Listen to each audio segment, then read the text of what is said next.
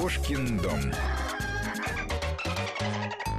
студии Екатерина Некрасова. Здравствуйте, дорогие друзья. Вы знаете, мы уже не в первый раз в конце лета решаем э, пригласить в Кошкин дом гостя, с которым можно поговорить о братьях наших наименьших, то есть о насекомых. Ну почему? Потому что за лето у всех у нас э, прибавилось э, свежих впечатлений, мы наблюдали. А у кого-то страшные истории, у кого-то интересные, у кого-то и то, и другое. Вот. И э, возникают, конечно, вопросы у нас, как у вот, рядовых э, наблюдателей за живой природой. И вот за этим маленьким, а на самом деле огромным миром. А, вот, и помимо всего прочего, в новостных лентах про насекомых тоже было достаточно этим летом, чего стоят шершни-убийцы или э, на самом деле тревожные без всяких э, шуток э, новости о том, что массово вымирают пчелы. Вот все это и многое другое мы будем сегодня обсуждать с нашим гостем в студии биолог, энтомолог Илья Гамаранов, пресс-секретарь зоологического музея МГУ. Илья, здравствуйте. Здравствуйте, Екатерина. У вас прекрасная работа, много интересных экскурсий экскурсии. Я каюсь, я, если и была в зоологическом музее, то очень давно, но вот стоило мне сегодня зайти на ваш сайт, и сразу захотелось просто на все экскурсии. У вас действительно прекрасная программа, и я думаю, что вам вдвойне интересно. Во-первых, вы можете э, бесплатно ходить на экскурсии по много раз. Во-вторых, возможно, вы можете что-то трогать из экспонатов. Конечно, да, да возможно. Всё, вот. А, ну и э, вообще это ну, ваша специальность и, соответственно, ваше увлечение. А, вот вы же фотографируете э, э насекомых, скажите? Да, да, конечно. А, э, самые удачные кадры какие у вас были? Вот вспомните, вот несколько, вот прямо таких, которых ни у кого нет. Ой, у меня много было удачных кадров, потому что я еще занимаюсь профессиональной фотографией, поэтому регулярно снимал насекомых. Э, соответственно, я очень много снимал как раз шершней, которых вы вспоминали. Вот. Эм, без последствий для вас? Без последствий для меня, хотя для я них. точно побаиваюсь, для них тем более. Это главное правило, никого не повреждать. Э, много снимал бабочек, но у меня в основном съемки такие экспедиционные, то есть я скорее снимаю не конкретно насекомых, а рассказ о месте, в котором я я бываю, mm. потому что я много езжу с экспедициями. Но вам попадались какие-то сюжеты прям вот из жизни насекомых, там, чтобы кто-нибудь, кого-нибудь там что-нибудь? Ну, регулярно бывают такие истории, что, например, вот осы, которые парализуют пауков, чтобы потом отложить на них яйца, и такие вот, Зачем? например, в Южной Африке. Почему снимал. они не могут найти более достойное место, скажите? Ну, потому что есть много разных насекомых, как бы насекомых э, развито очень, э, как бы они заняли все ниши, которые есть у нас на планете. То есть насекомых насекомых можем найти где угодно. Ну, соответственно, очень удобно откладывать яйца сразу в еду. То есть она, оса, парализует паука, паук остается при этом живой, но не может двигаться. Она его оттаскивает в норку, закапывает, кошмар. откладывает яйца на него, и личинка, которая вылупилась, она Молчите, уже... Молчите, дальше не продолжайте. Поедает, это в общем, страшно, да. Там страшно, страшно но, страшно. тем не менее, это жизнь. Ну, э, да, такая своеобразная. Вот, вы знаете, я просто хотела... Это, безусловно, э, рассказ э, топ в рейтинге. Тут мне кажется, ничего уже не перешибить ничем. Но я просто хотела рассказать свое летнее наблюдение. У меня их несколько. И вот на, этом, на этих примерах, чтобы вы тоже их комментировали, а потом обязательно, естественно, к международной повестке э, из жизни насекомых тоже обратимся. Вот смотрите. А, возможно, вы тоже помните, несмотря на то, что вы все-таки энтомолог, но э, млекопитающие тоже, собственно, я надеюсь, входят да, а, в круг ваших интересов. Э, и слушатели тоже знают, и мы это даже обсуждали в нашей программе. По-моему, весной был этот ролик в интернете, как медведь с медвежонком карабкаются по крутой скале, и медвежонок все время срывается. И вот мы следим за этим как просто за каким-то драматическим э, фильмом, потому что ну, так непонятно все-таки, чем дело закончится, но он молодец, преодолевает все трудности и выскакивает, значит, э, к маме туда наверх, и они убегают. Я этим летом наблюдала похожую историю, но это был не медвежонок, а муравей, и он был, к сожалению, для него, возможно, один, без мамы. А, это было на пляже, и то, что для нас, ну, просто след от ботинка, для муравья это на самом деле такая приличная возвышенность, если не сказать гора. А, и он карабкался вверх-вниз, вверх-вниз. Но песок а, под, действие, под э, воздействием даже его микроскопического веса все равно осыпается, и он все время съезжал вниз. Mm-hmm. Что он вытворял? Как он искал, как он лавировал, как он искал пути, чтобы нет все таки вот чтобы не очень покруче, и чтобы преодолеть вот это сопротивление. И это действительно мужественный парень. Э, отсюда у меня вот к вам вопрос. Э, вообще существуют ли ленивые животные? Или все они настроены на преодоление трудностей, потому что иначе ну, никто тебе не придет, не поможет. И... То есть это вот прямо в природе, да? В природе ну, естественно, вещей. муравью в этой ситуации крайне важно было вернуться в его дом, потому что, собственно, это рабочий муравей, он без муравейника жить не может. Ну, то есть он обречен на гибель. Поэтому у него запрограммированная программа вернуться всегда... Как в мультфильме. Да, обязательно Про к себе домой. Который... Да, да, в муравейник, да. иначе ты погибнешь. Ну и так у многих животных, конечно, у них есть какие-то инстинкты, которым они следуют безукоризненно, независимо от э, ситуации. И никогда не сдаются, в отличие от э, людей. Ну, скорее, да, они никогда не сдаются. Когда животное хочет сдаться, это включается интеллект. Э, поскольку ну, мы подумали, что лучше этого не делать, давайте отдохнем.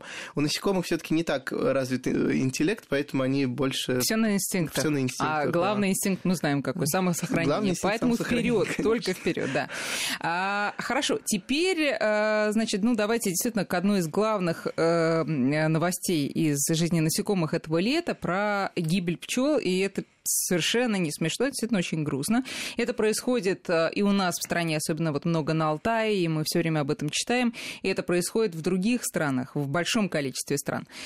И пишут, одна из главных проблем – это, естественно, вот ядохимикаты, которыми обрабатывают поля и почему только сейчас так массово об этом? Или просто об этом просто только сейчас заговорили, а это уже давно продолжается? Вот расскажите, что происходит. Ну, действительно, пчел численность снижается, это говорят многие исследования, и связано это напрямую с пестицидами. Тут можно выделить несколько проблем, почему так. Во-первых, сейчас скорость распространения информации. То есть об этом заговорили в одном месте, дальше информация очень быстро распространилась и поднялась паника. Это, пожалуй, главное. Второе, то, что инсектициды, пестициды стали использовать очень неразумно. То есть, э, например, касательно нашей страны в советское время было очень регламентировано, все предупреждали всегда пчеловодов, когда обрабатывали соседние поля, потому что, естественно, пчелы летают на близлежащие поля для добычи нектара. Вот сейчас такая система не работает, соответственно, пчеловод работает отдельно, сельское хозяйство рядом, которое выращивает растения, работает отдельно. Все это никак не связано. Всем все равно. Всем все равно, и получается, что мое поле, оно важнее, буду обрабатывать от всех насекомых, насекомых, и пчел, а пчеловоду никто не сказал. Он отпускает пчел, они летят добывать нектар и, соответственно, гибнут. Такое происходит в мире. Плюс э, к тому же известно, что стали инсектициды гораздо лучше, то есть э, ко многим у пчел, допустим, вырабатывается устойчивость. У многих насекомых со временем вырабатывается устойчивость к инсектицидам, у вредителей также. Поэтому инсектициды постоянно меняются, ну и какие-то появляются более сильные, да, которые более ядовитые. более ядовитые, и они убивают этих тоже пчел. Вот, ну, к тому же увеличивается количество инсектицидов, потому что, опять же, мое поле важное, буду поливать его как хочу, главное, чтобы урожай появился. В общем, вот эта весь бесконтрольная, вся бесконтрольная ситуация все-таки влияет и на окружающую природу, и, конечно, прежде всего влияет на домашних пчел, потому что вот все, что мы говорим, это снижение численности пчел, которых содержат в ульях. Как, сколько пчел в дикой природе, точно никто не знает, и учеты практически провести невозможно. Хотя там э, не меньше. Ну, не меньше точно, да, конечно, потому что домашние пчелы все-таки, они, конечно, играют важную роль в природе, но они все-таки домашние, и как бы многие растения справляются и дикими насекомыми. Вот, а то, что происходит с дикими пчелами, мы пока не знаем. Э, сложно, конечно, сказать, но примерное соотношение диких и домашних пчел. Ой, я даже не знаю. Ну, не... ну понятно, что домашних в разы, в разы, в разы меньше. Да, по-хорошему, конечно, домашних должно быть в разы меньше, потому что дикие пчелы живут и в глухих лесах, где людей абсолютно нет. Да. А, уж, ну, раз мы об этом заговорили, придется нам все рассказать, в том числе и как происходит это заражение. Э, это каждая пчела летит и заражается сама, или вот заразились несколько, они прилетают в улей и дальше как-то э, отравляют уже? Ну, смотрите, у пчел, во-первых, очень сложное поведение. Э, во-первых, у них есть всегда пчелы-разведчики, да, которые улетают первыми, они смотрят, где есть цветущие поля, но не собирают нектар. Потом они возвращаются в улей и с помощью танца, это очень сложное поведение, пчелы танцуют друг перед другом, рассказывают, как да. нужно лететь, куда. Как... То есть они танцуют траекторию. Да, танцуют траекторию, при этом делают поправку на солнце, то есть потому что солнце движется, они его используют как ориентир, это крайне сложный язык, то есть нужно объяснить всей остальной семье, что нужно лететь за несколько километров, там есть цветущее поле. Вот э, пчела-разведчик в целом с этим справляется, ну и дальше, соответственно, рой, он улетает э, за добычей, за нектаром, они обычно летят все таки более-менее в одно место, ну и там они гибнут, да, это яд обычно контактного действия, mm. то есть он парализует просто у пчелы нервную систему, когда она э, пьет нектар из а, то есть она даже растения. не возвращается? Ну, обычно, да, не возвращается, обычно они гибнут там, и, соответственно, поскольку это рабочие пчелы, которые приносят нектар в улей, они, соответственно, не приносят нектар уже в улей, и кормить личинок уже нечем, и гибнет и вся семья в том числе. Ну, вот тут я читаю э, какие-то страшные, на самом деле, цифры, потому что вот эта э, статья в «Комсомольской правде», вот, ну, середина лета, и там пишут о том, что 10 это, э, э, о том, что происходит в Алтайском крае вообще и в соседних областях. 10% выжило 10% от пчелосемьи. А, кстати, говорят, что пчелосемья это что такое? Ну, пчелосемья это, соответственно, матка с рабочими особами. Ну, то есть это рой. Да, это рой. Один улей, один, можно один сказать. Улей, да? Да. Сколько там примерно насекомых? Несколько тысяч. Несколько тысяч. Да, это большие довольно семьи. Да. А что нужно, чтобы восполнить, ну, хотя бы частично вот эту вот популяцию? Ну, прежде всего, ну, как, популяция восполнится сама, то есть пчеловоды со временем, конечно, разведут, но нужно регламентировать, что вот если мы обрабатываем поле соседнее, э, значит, вы туда пчел не, не выпускаете или перевозите ульи в другое место. Ну, и все, в общем, нужно отладить систему и согласовать ее с пчеловодами, и со временем, конечно, численность возрастет. Ну, и к тому же нужно использовать грамотные инсектициды, то есть не лить их просто также на поля и использовать только сертифицированные продукты, а не брать что дешевле, как бы только Ну, вот смотрите, вы говорите, не выпускать пчелы или перевести, а пчела вообще насколько далеко летает? И на у несколько километров летают пчелы. У нее принцип, э, что поближе, то и хорошо, или буду искать до последнего, пока не найду самое вкусное? Не всегда, у них разные есть системы, то есть в зависимости от условий. Конечно, они прежде всего летят к лучшим медоносам. Ну, есть цветы, которые активно пахнут, очень яркие, пчел... они пчел привлекают прежде всего. Это какие, например, самые любимые у них какие? Ну, гречиха тот же, мы знаем гречишный мед, да, мы знаем липовый мед, соответственно, лип все-таки не сельскохозяйственное растение, а вот гречиха вполне себе. А, ну и, соответственно, на всякие другие тоже растения, они будут лететь, э, прежде всего, на яркие, вкусно пахнущие. А, если этих растений вблизи нет, то они будут искать дальше, ну, до какого-то разумного предела, то есть пчела известно, что на 7 километров где-то отлетает от улья, э, вот, ну и, соответственно, в этом радиусе нужно контролировать все. Но у вас есть надежда, что все-таки удастся это остановить, потому что э, нажива, она, как известно, двигатель э, прогресса. А, вот. Но в данном случае регресса и вообще упадка. А, и при этом это, ну, ладно бы, если бы это происходило только в Алтайском крае и там в Краснодаре, но это происходит действительно во, во, во многих странах, и как это остановить? Ну, я думаю, что сейчас просто индустрия э, как раз пчеловодства и те, кто продает мед, поднимут волну, и в итоге принятся какие-то ограничивающие законы, особенно это касается мира, вот, насчет России все-таки не так все будет регламентировано, потому что есть все-таки очень дальние уголки, где все равно это не будет работать. Никак. Куда химикаты добираются, а вот информация о том, да. что их не надо запрещать, и цена, прежде гораздо. всего, для химикатов тоже тоже важна, потому что поддержка пчеловодства не такая э, развитая, как в мире. Э, я вот когда э, упомянула о шершнях-убийцах, они тоже враги пчел, и, собственно, новость заключается в том, что... Новость это из Великобритании, о том, что туда залетели азиатские шершни-убийцы и угрожают, соответственно, тоже пчелам и урожаю меда, потому что они каким-то страшной скоростью поедают пчелы. И тут тоже страшные цифры цифры. Каждый из этих вот шершней может убить до 50 пчел в день. И, в общем, э, ну, получается, что не только химикаты это враги пчел, но и вот такие вот заезжие казачки, я бы сказала, потому что они не британской крови шершни. Конечно, ну вообще для пчел очень много угроз, у них много заболеваний, еще есть известный клещ ворол, который поражает многие ульи, и он широко распространяется, когда иммунитет пчел становится слабее, и, соответственно, пчел тоже также не обрабатывают. Ну и всякие инвазивные виды, они вредят э, не только, соответственно, растениям, мы знаем много таких примеров, но и животным. Вот, например, действительно залетел шершень какой-то нехарактерный вид, у него нет естественных врагов, он хорошо размножается, потому что свободная ниша, ну и дальше он уничтожает все в большом объеме, в больших количествах. Сейчас мы подробнее э, поговорим вот о таких иностранцах, которых и у нас на самом деле э, хватает, вредоносных иностранцах насекомых. Я напоминаю, что в гостях у нас сегодня Илья Гамаранов, пресс-секретарь зоологического музея МГУ. Продолжим Продолжим после новостей. Кошкин дом.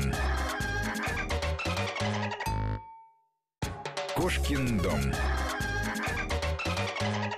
Возвращаемся к разговору. В гостях у нас сегодня биолог, энтомолог Илья Гамаранов, пресс-секретарь зоологического музея МГУ. Мы закончили разговор о шершнях, убийцах, которые э, напали на британских пчел и с непонятными последствиями. Но как они напали? Говорят, что их туда завезли с некой там торговыми караванами. Груз керамики из Китая пришел во Францию, и вот таким образом туда попали шершни. Ну, э, то есть получается, что достаточно завести там несколько особей, чтобы они размножились и потом устроили террор в другой стране. Э, это так или это нужна большая партия? Для некоторых насекомых достаточно нескольких особей. Касательно шершней, тут надо остановиться, что это тоже семейные животные, да, которые так же, как и родственники близкие пчел.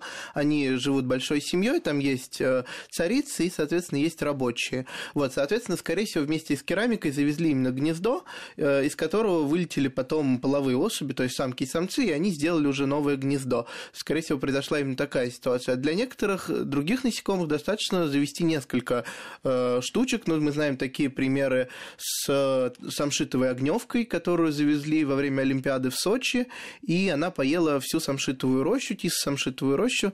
Это э, что такое огневка? Огневка это небольшая бабочка. Бабочка, так. Вот. Э, известный вредитель, э, широко распространена сначала азиатская была бабочка, со временем она с материалом с посадочным завезлась э, в Европу, а, соответственно, во время Олимпиады, поскольку не соблюдались санитарные нормы, сроки, э, карантин растениям не проводили, из Италии вместе с посадочным материалом самшита завезли эту огневку к нам э, в Сочи.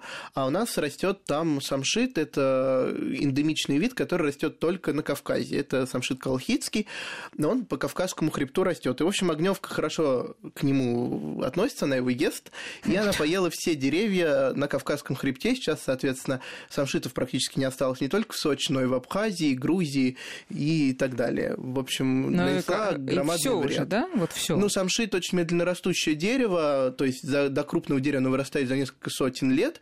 А, остались небольшие росточки, и при этом бабочка до конца не уничтожена, поэтому, скорее всего, самшит колхидский можно, ну, вот эти тис-самшитовые рощи, которые уникальные, в которые ездят посмотреть со всего мира, можно считать утраченными, да.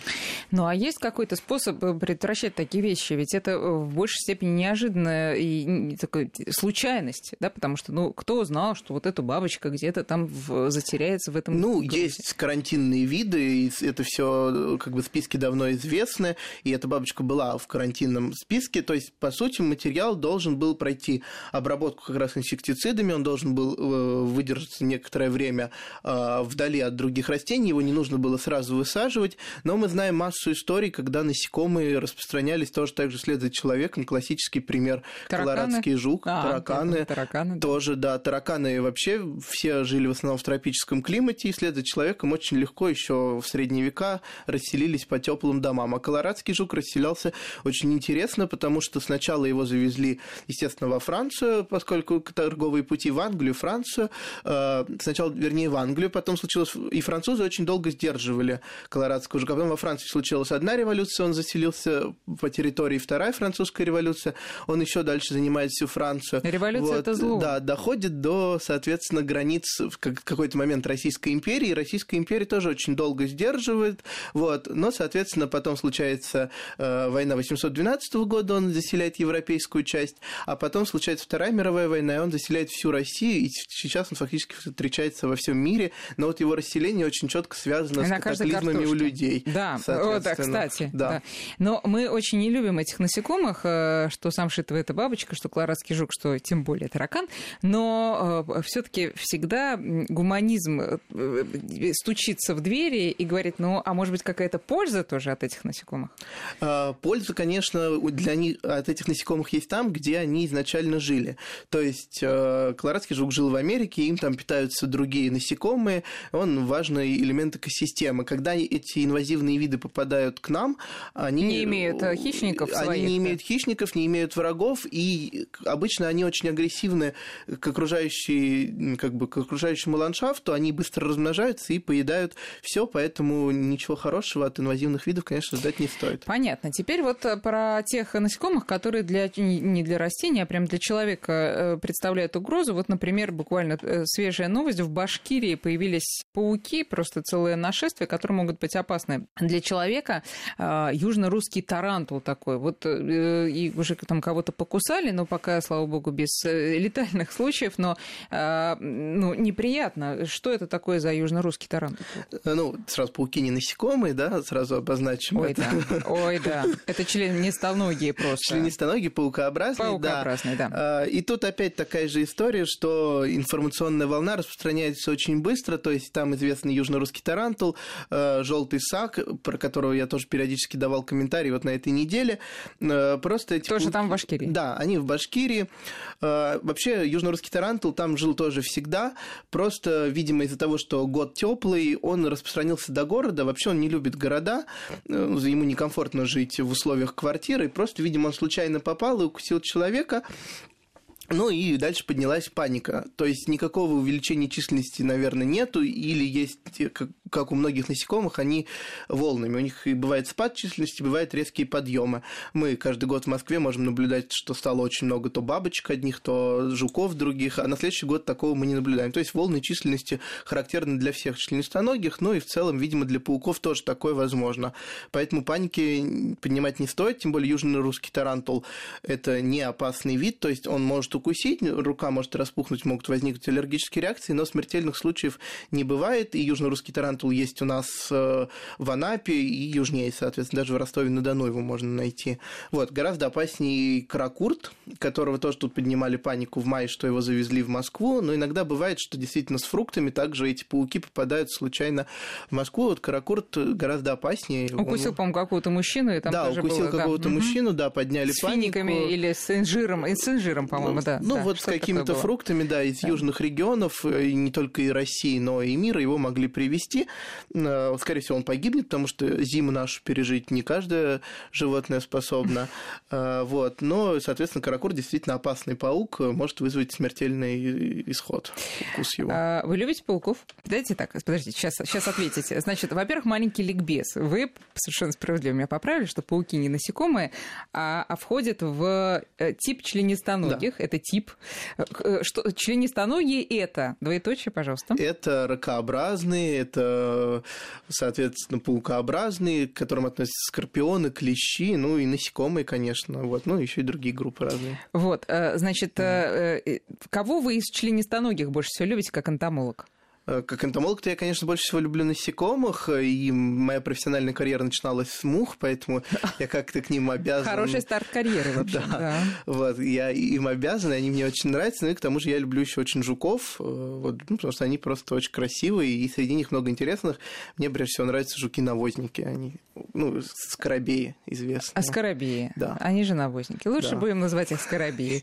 А, а мне больше нравятся, вот забыла, как называются, такие зелененькие а, блестящие. Бронзовки, наверное. Бронзовки, да, Да. совершенно верно. А, тем не менее, про пауков я хочу спросить. Пауки это же тоже прекрасно. Они замечательные, Конечно. очень умные. Почему есть приметы, что нельзя пауков убивать? Ну, наверное, потому что наши предки все же понимали, что пауки играют важную роль э, в жилище. Если у вас в доме поселился паук, скорее всего, ему есть чем питаться. А питаются они насекомыми, поэтому он уничтожал вредных насекомых. Это мошек, которых было, наверное, в избах довольно много, мух и тараканов.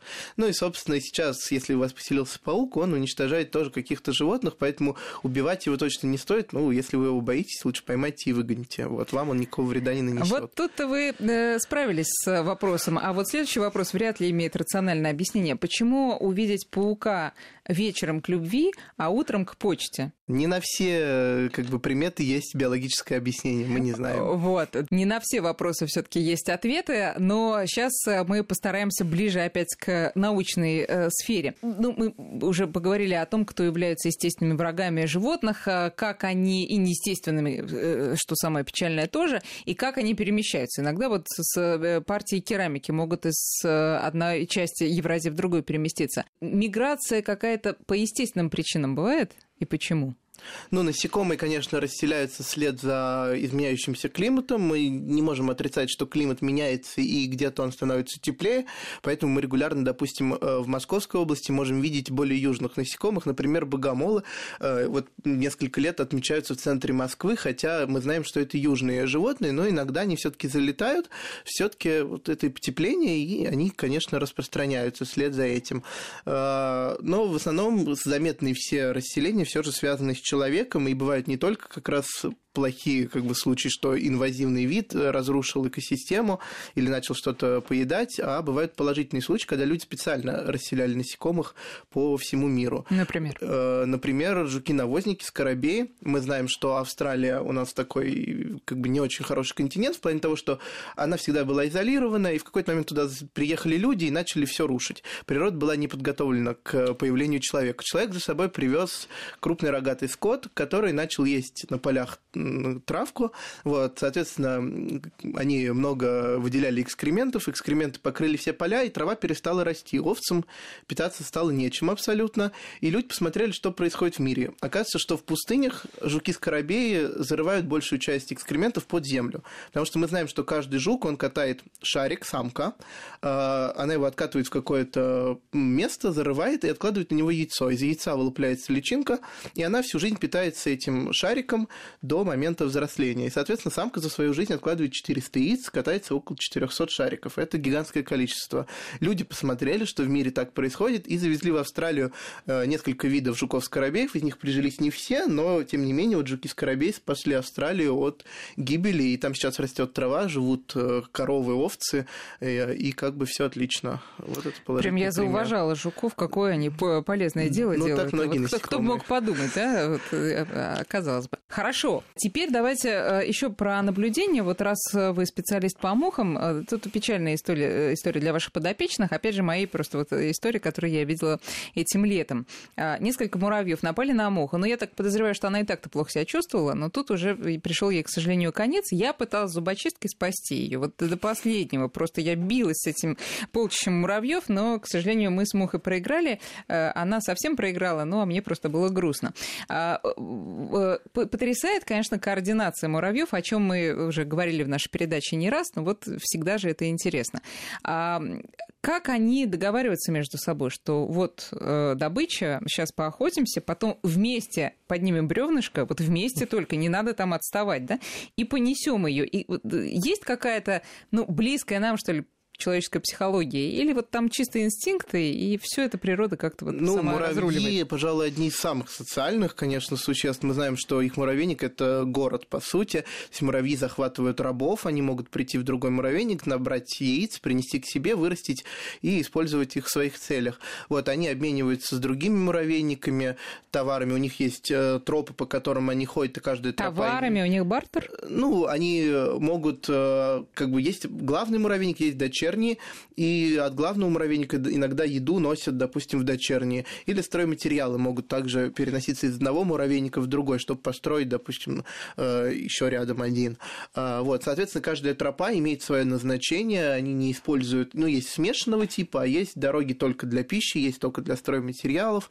А, и, в общем, это очень большая, большая сложная система, сложная семья. Касательно того, что они договариваются, да, муравьи между собой общаются, общаются они, конечно, не звуками, потому что голосового аппарата у них нет, они общаются движениями усиков, они могут подойти, один муравей может подойти к другому, потрогать его, пощекотать усиками в определенных положениях, ну, соответственно, сообщить ему какую-то информацию. Ну и к тому же, если на дальнем расстоянии, то это запахи. То есть они выделяют определенные вещества, которые воспринимаются другими э, насекомыми, ну, другими муравьями, и они, соответственно, даже понимают свой муравей, чужой, то есть никогда в муравейник другой муравей не попадет сторонний. Насекомые вообще дружат между собой? А... Есть какие-то виды, которые, ну, так скажем, э, друг к другу нейтрально относятся? Я понимаю, что о дружбе речи нет.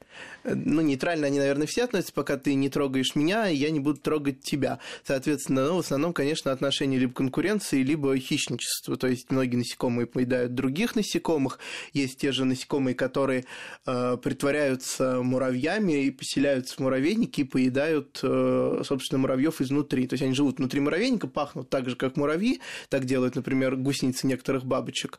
Вот, и они просто едят. А, то есть там... гусеница, ну, нормально, тоже муравей тут такой. Просто выглядит да, да, немножко просто плохо сегодня. Но пахнет не так же, да, как О, бы. Главное, что запах. Вот, ну и так они в основном многие обманывают друг друга, такое бывает. И гусеница жрет муравьев. Да, может поедать Коварно муравьев. совершенно. Да. А на утро опять к муравей. Да, есть пауки, которые похожи на муравьев. Они выглядят внешне, ну, вот на взгляд не специалиста, неотличимо. То есть, кроме того, что у них 8 ног, очень похожи на муравья. Они, соответственно, подбегают к муравьям и поедают их, пока те думают. Угу. Вот, муравей, не муравей. Ну, то есть, или конкуренция, или охота. Ну, скорее всего, да. По поводу того, вот если ты меня не трогаешь, то иди себе мимо. Э, человек тоже должен э, иметь в виду это? Или все таки есть э, насекомые или там членистоногие, теперь будем говорить по-научному, которые просто атакуют, ну вот просто не понравился ты мне своим выражением лица? Нет, ну просто не понравился, конечно, у них такого нету. Скорее всего, либо если на вас напала, допустим, оса или пчела, угу. то вы просто там пахнете как-то очень сладко, допустим, если у вас сладкий парфюм, то, соответственно, ей хочется не, не то, что вас укусить, и она думает, что вы цветок, вы приятно пахнете, начинает к вам лезть, а вы ее начинаете отгонять. Ну, а это уже воздействие, совсем, да. да. Ей неприятно, она не вас по цветочному. Укусит, да. Ну, есть насекомые, которые вас кусают независимо от того, на их вы территории нет. Это, допустим, комары те же, да, которые нападают на вас всегда, потому что вы объект питания вы еда, для них. потому да. что вы еда. Кстати говоря, я читала, сама не очень это заметила, но вот пишут, что в Москве в этом году почему-то меньше комаров было. Но это как раз к вашим словам о том, что вот, естественно, вот этот синусоид Да, больше к тому меньше. же в этом году довольно прохладное лето, и при этом оно то сухое, то влажное, и комарам эти условия не очень подходят, поэтому, когда много дождей, у нас прохладно, комары не выводятся в это время. Потом стало жарко и очень сухо, комарам, опять же, не очень хорошо. Ну, то есть, как-то просто лето по погодным условиям не очень подходящее, поэтому, возможно, численность понизилась. Понятно. И, э, и еще раз все таки как себя правильно вести, потому что, когда вокруг тебя летает, э, летает пчела или оса, или там еще кто пострашнее, ну, действительно, это очень нервирует, и непонятно, что делать, все равно начинаешь махать руками, что неправильно. Ну, вообще лучше отойти, но часто она будет лететь за тобой, поэтому проще ее все-таки отогнать, но не надо ее ударять, потому что, конечно, удар это сигнал к укусу. Ну, то есть отмахните ее в сторону, ну или постарайтесь отойти. Это как бы единственный способ избавиться. Хорошо, если э, укусила, то что дальше мы делаем? Э, в зависимости от того, кто укусил. Мы знаем, что осы и пчелы вас жалят, и при этом у пчелы жало остается в теле, у осы жало достается, оса может кусать много раз. Поэтому пчела умирает после Пчела этого. умирает, да, у нее отрывается То есть это был последний жало бой. вместе с кишечником, О. с частью. Вот. Ну, и как при вы этом... хладнокровно говорите такие ужасные вещи? Ну, это природа, Страшно. при этом это рабочие особи, они не играют роли в размножении, они просто фактически защищают семью, и там остается жало, которое продолжает пульсировать и впрыскивать вам еще яд. То есть у вас все сильнее, сильнее, поэтому яд надо, ну, жало надо обязательно удалить. С социуме история другая, что оса улетела, и все, собственно, э, у вас остался яд. Дальше нужно принимать антиаллергенные препараты, потому что самое страшное, что может случиться, это начаться аллергическая реакция. Да. Никаких последствий от наших ос и пчел других не бывает. Э, Единственное, что страшно, это укусы шершней, но тоже не единичные укусы, а когда их много, потому что все-таки крупная оса с большим количеством яда. А, а почему осы э, так устроены, что они не оставляют жало? Так и захотела эволюция, так захотела природа. Понятно. Хорошо. Ну и э, напоследок про домашних насекомых, потому что такие тоже есть. Давным-давно известны вот эти муравьиные фермы. Но этим летом, например, моя знакомая завела у себя то, что я даже произносить мне неприятно, уж простите, улитку. А, не люблю. Вот э, расскажите, насколько это э, перспективное домашнее животное, сколько оно живет и что в ней, собственно, интересного. Улитки-моллюски. Еще одно уточнение. Вот, но, соответственно, насекомых давно содержат. Это, но, э, это не членистоногий? Не членистоногий, а кто это? моллюск, ну, как бы... Ну, ну, просто моллюск, это отдельная история. А, моллюски совершенно. отдельная группа, это устрицы, мидии, соответственно, осьминоги, ну и вот, соответственно, брюхоногие моллюски, например, ахатины, которых дома держат, виноградные улитки, которые, с одной стороны, сельскохозяйственный вредитель, с другой стороны, деликатес, да, во Франции, да. где их едят активно. Поэтому, ну, насекомых содержат давно, много домашних видов, ну, несколько домашних видов, крупные, конечно, это пчелы шелкопряды давно известные, тараканов которых тоже держат дома, вот, э, и не только... Разводят, любят, разводят, и да. Холят, ну и многих насекомых гладят. разводят для корма для рептилий. Соответственно, таких тоже очень много насекомых, например, сверчки те же. Ну, а из приятных-то, вот, с которыми... Ну, муравьи, понятно, это интересно. Муравьи интересно. Крупные тараканы, наверное, это в целом тоже интересно, потому что они бывают яркие, красивые, со сложным поведением. Э, вот в некоторых вопросах все таки Илья, мне вас понять сложно, но отдаю дань вашему профессионализму. Илья, спасибо вам большое за очень интересную беседу. Сегодня у нас в студии был биолог, энтомолог и пресс-секретарь зоологического музея МГУ Илья Гамаранов. Кстати, мы совсем не поговорили про ваши экскурсии, но вот я просто даже по названиям э, ответственно заявляю, что они действительно очень интересные, так что все в зоологическом Обязательно приходите к нам. Спасибо большое. Кошкин дом.